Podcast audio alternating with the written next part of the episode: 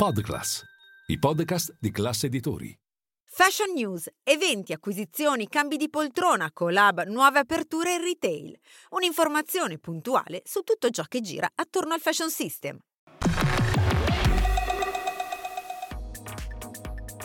Maria Grazia Chiuri la vincitrice del Neyman Marcus Award 2024. La designer al timone creativo delle collezioni donna di Dior si è distinta per il suo servizio nel campo della moda. La cerimonia avrà luogo il 3 marzo all'Hotel Ritz di Parigi. Apre i battenti Vicenza Oro in scena fino al 23 gennaio oltre 1300 brand espositori in arrivo da 37 paesi e più di 500 buyer per la kermesse dedicata al mondo dei preziosi. Il British Fashion Council annuncia il calendario per la Fashion Week di febbraio in scena dal 16 al 20 nella capitale inglese, un'edizione speciale per la Kermesse che festeggia i 40 anni dalla sua prima edizione datata 1984. Thank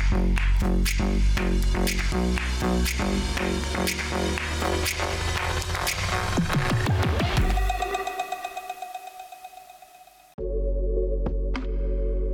L'edizione 2024 del Neyman Marcus Award a ricevere il premio sarà Maria Grazia Chiuri, direttrice creativa delle collezioni donna di Dior. Il riconoscimento è volto a premiare la personalità dell'anno con significativa influenza personale sulla moda, ma anche a rafforzare le partnership di Neyman Marcus con designer e marchi di lusso. Nel 1947 la catena di department store americana aveva assegnato il riconoscimento allo stesso Monsieur Dior. La cerimonia per premiare la Curie sarà il prossimo 3 marzo a Ritz Hotel in concomitanza con la Paris Fashion Week e come da tradizione sarà in occasione dell'annuale gala dei Neyman Marcus Award. Così per il secondo anno di seguito è un italiano ad essere insignito. Nel 2023 infatti era stato Brunello Cucinelli ad essere premiato. La designer entrata nei ranghi della Maison francese nel 2016, ne è la prima donna al timone creativo. Con oltre 25 anni di esperienza vanta anche una grande carriera, infatti lavora lavorato presso le case di moda più prestigiose come Fendi e poi Valentino al fianco di Pierpaolo Piccioli.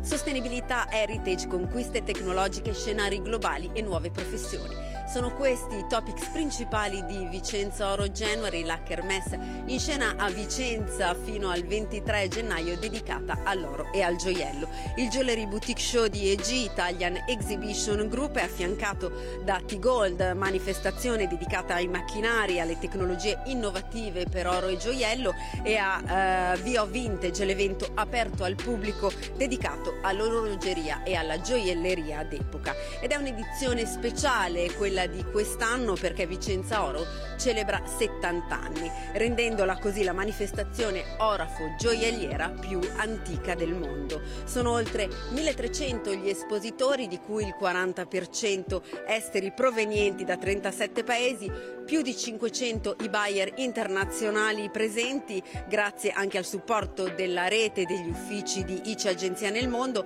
e tra i paesi più rappresentati Stati Uniti, Emirati Arabi, Cina e Francia.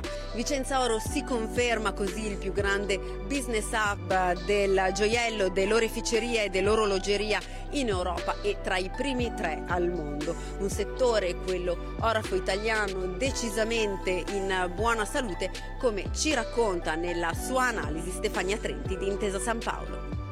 Il settore orafo italiano, dopo un biennio straordinario di crescita nel 2021 e nel 2022 ottimi, nel 2023 ha confermato dei risultati positivi. Soprattutto in termini di fatturato, noi registriamo tra gennaio e ottobre, non abbiamo ancora i dati completi dell'anno, ma una crescita dell'8,5% eh, che è sicuramente un ottimo risultato eh, anche se confrontato con gli altri settori della moda che sono invece in negativo e altri settori del manifatturiero che hanno registrato delle perdite molto più significative. Eh, dietro questi buoni risultati sicuramente, c'è sicuramente la competitività del Made in Italy nei mercati internazionali, il mercato interno come sappiamo già da qualche anno non è particolarmente brillante ma le nostre imprese sono state in grado di conquistare o riconquistare quote di mercato al, sui mercati internazionali. Le esportazioni infatti sono cresciute del 12,3% eh, in valore, eh, i dati in quantità identità sono un pochino meno brillanti, eh, si parla di una crescita dello 0,9%, dell'1%, però anche la domanda mondiale di gioielli, dai dati del World Gold Council, effettivamente ha registrato una sostanziale stabilità, per cui diciamo che comunque un 2023 è ancora improntato alla crescita, ancora improntato in positivo.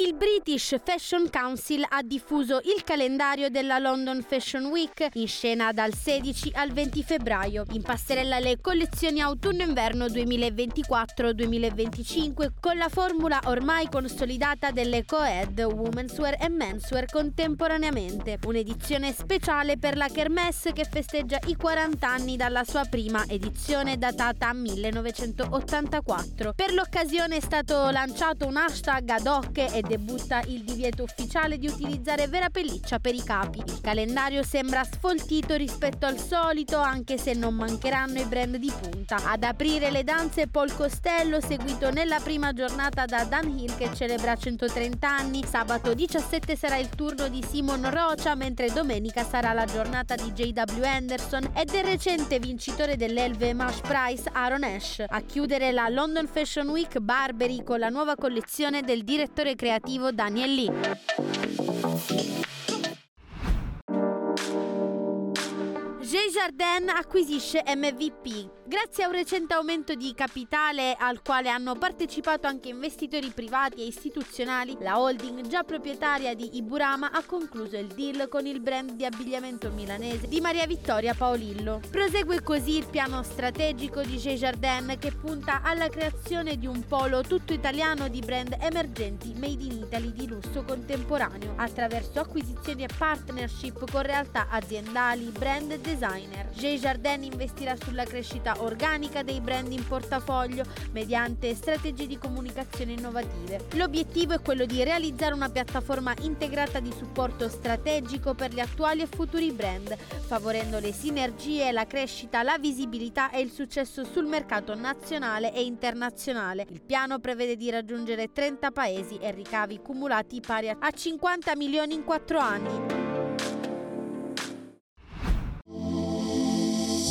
Lardini ottiene la certificazione della parità di genere. Dopo Valentino anche l'azienda marchigiana riceve il riconoscimento attribuito a realtà imprenditoriali promotrici di politiche aziendali mirate a ridurre il gender gap e a sostenere l'avanzamento professionale delle donne. L'ente certificatore Bureau Veritas certifica il brand italiano d'abbigliamento da uomo per il raggiungimento dell'obiettivo trasversale della gender equity all'interno del contesto lavorativo in termini di di retribuzione, sviluppo di carriera e work-life balance. Infatti, equità remunerativa, pari opportunità nella crescita professionale e nell'assunzione di ruoli di responsabilità, tutela della genitorialità, misure per la conciliazione vita-lavoro, welfare aziendale ma anche prevenzione delle molestie e degli abusi, formazione alla cultura della parità e all'adozione di linguaggi e comportamenti orientati al rispetto della diversità e all'inclusione. Sono questi i pilastri del sistema di gestione per la parità di genere genere che Lardini ha adottato. Cambi di location e nuove aperture nel quadrilatero della moda a Milano, la zona di shopping di lusso nel capoluogo meneghino. Rolex e Rocca annunciano l'apertura della nuova boutique in Galleria Vittorio Emanuele, snodo fondamentale per la città definito il Salotto di Milano. La nuova boutique consolida il legame ormai di lunga data tra le due realtà accomunate dalla vocazione all'eccellenza. Il negozio si sviluppa su tre livelli ed è stato progettato per offrire un'esperienza immersiva.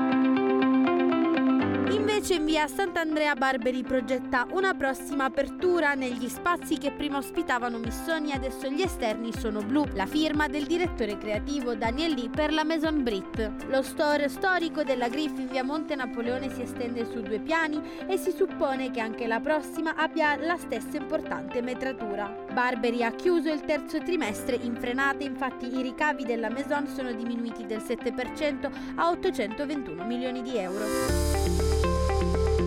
In via Santo Spirito 14 infine si prepara ad aprire i battenti Blasé Milano, il marchio fondato da Corrada Rodriguez Dacri, Delfina Pinardi e Maria Sole Torlonia. Prima boutique del brand su Milano, l'inaugurazione è prevista per la primavera 2024.